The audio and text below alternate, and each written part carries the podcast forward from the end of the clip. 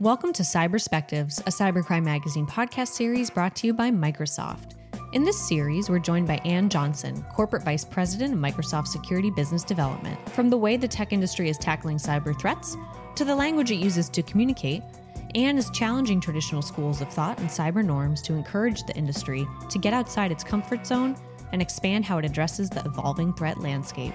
I'm your host, Hillary McClure, Vice President of Multimedia Productions at Cybercrime Magazine. Ann, great to be speaking with you. Thanks so much for coming on.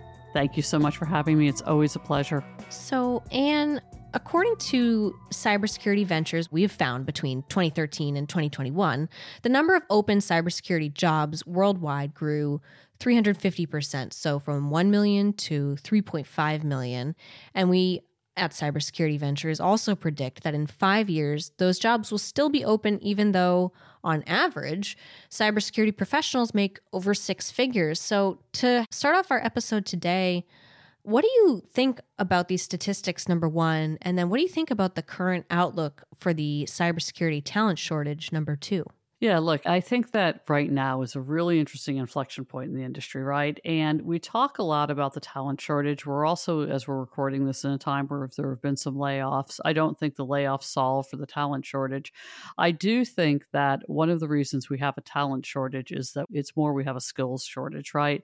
We have folks that want to pursue cybersecurity careers, but it's very difficult to start and join the industry.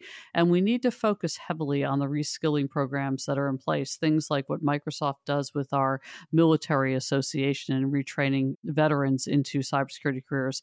Things like the investment Microsoft has made globally with community and local colleges to retrain folks into cybersecurity careers.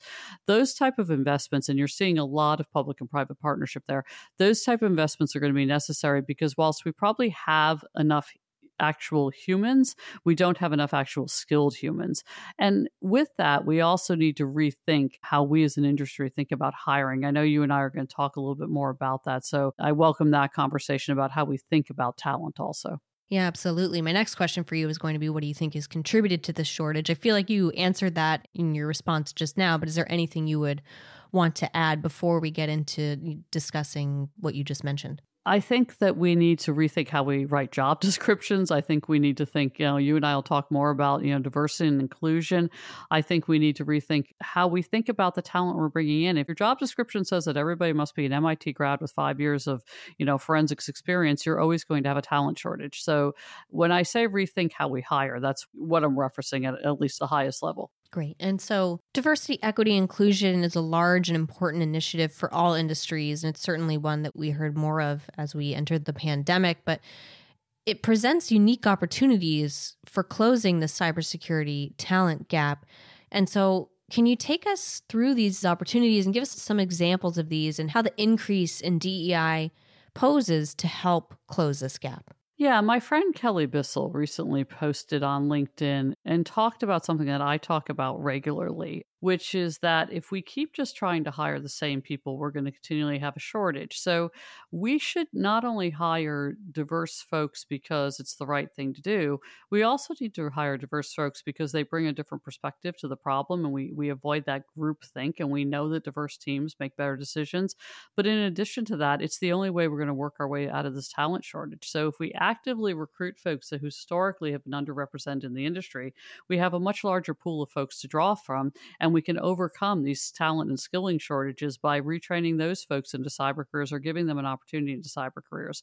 But if we keep hiring the exact same profile, we're never going to overcome the skills and the talent gap. That's why it's so incredibly important for us to diversify how we think about talent. And that's everything from economic background to race to gender identity to college background to where you grew up to what language you speak to what country you live in. I mean, it's a broad umbrella of thinking about diverse talent in cyber and we have to cast that broad of an umbrella and we have to be willing to make the investments in people and skill them so that we can overcome these challenges. And with that, what should cybersecurity companies be looking for in candidates? I feel like you covered off on that a little bit, but how does this differ from the restrictive job postings of the past? So we look at every job description and we think it's really important to look at every job description. We look at the language within the job description.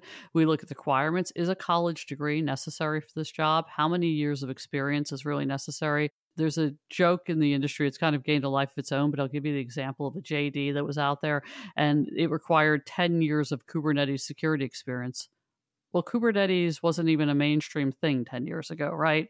So, you know, you have to be realistic and make certain that actually the hiring manager and the experts, not just the folks that write job descriptions, but the hiring managers and the experts are actually screening all of these job descriptions and that you're taking the standard of what is really the lowest acceptable candidate and am I willing to invest the skills? Of course, there are some roles, you know, that you have hard skills for. It's not every job description. And that's why you have to segment. You have to say, where am I willing to invest? What is a truly an entry level role into cyber? And then where are the roles that I actually do need the expertise and experience and skilling? And you have to balance that. We, we've over pivoted too long for the expertise and skilling, and we need to have much more balance. And so you mentioned a wide variety of backgrounds that make us diverse earlier. And you also mentioned at the beginning how many candidates do still find breaking into cybersecurity very intimidating. And so, with those two things in mind, why is cyber so perfectly suited for individuals with that wide array of backgrounds? You know, cyber is this interesting field where we have really hard and complex problems that, candidly, we haven't been great at solving right? So we need different backgrounds that look at problems differently. You know, I love to recruit for the military, for example. Transitioning veterans are fantastic because they know how to work under stress, they know how to work on a team, and I could give them cyber skilling. And a lot of them have investigative backgrounds also. So I could give them cyber skilling folks that are coming from a liberal arts background are going to think about a problem materially different than folks that have a STEM education. So you want those diverse people around the table looking at complex problems and bringing different and unique ideas into solving those problems. The one thing I will say is one of the things we've been working on, and I have led the way a bit here, working on changing the language of cybersecurity, right? If we keep talking about kill chains and detonation chambers and sandboxes, we're not going to attract people either because those are very militaristic terms and they're a turnoff to certain backgrounds. So, in addition to thinking about, you know, how we can make cyber less intimidating by opening up to a broader array of backgrounds, we also need to think about the language we use day to day you mentioned hiring the military. What else do you look for in your team, Ann? This is really mission driven and passion driven work. So, you're looking for somebody that has that passion is incredibly important. Somebody that wants to solve hard problems, somebody that understands the purpose of being in a cybersecurity field and a cybersecurity career. Those are all the types of different things that I look for on my team when I'm hiring people. And then depending on the role, do I need somebody that truly is coming in with a background or can I invest in and bring someone along in a different role? But that enthusiasm, that professionalism, that desire to learn, we have a learn it all culture here at Microsoft. And that desire to learn is one of the incredible things that I look for. Excellent. And I guess as always, my final question for you is any final thoughts on what we've discussed today, which would be the, the cyber talent shortage and DEI? Yeah, here's what I would say. We've made a lot of progress, right? It requires daily focus. It requires us to be intentional and deliberate, but we've made a lot of progress over the past, you know, five years. And we just need to keep going. We're not starting at zero with trying to bring DEI initiatives into the industry. They have been successful, but we have made progress. And my advice is we just keep going. We iterate along the way, make the changes that are needed, but we should also commend ourselves for doing a, a good job and having a lot of focus. Fantastic. Well, Ann, always a pleasure. Thank you so much for joining me, and I'm looking forward to our next conversation. Thank you so much for having me. I'm Hillary McClure, Vice President of Multimedia Productions at Cybercrime Magazine. Joining me today was Ann Johnson, Corporate Vice President of Microsoft Security Business Development. Cyberspectives is brought to you by our sponsor, Microsoft.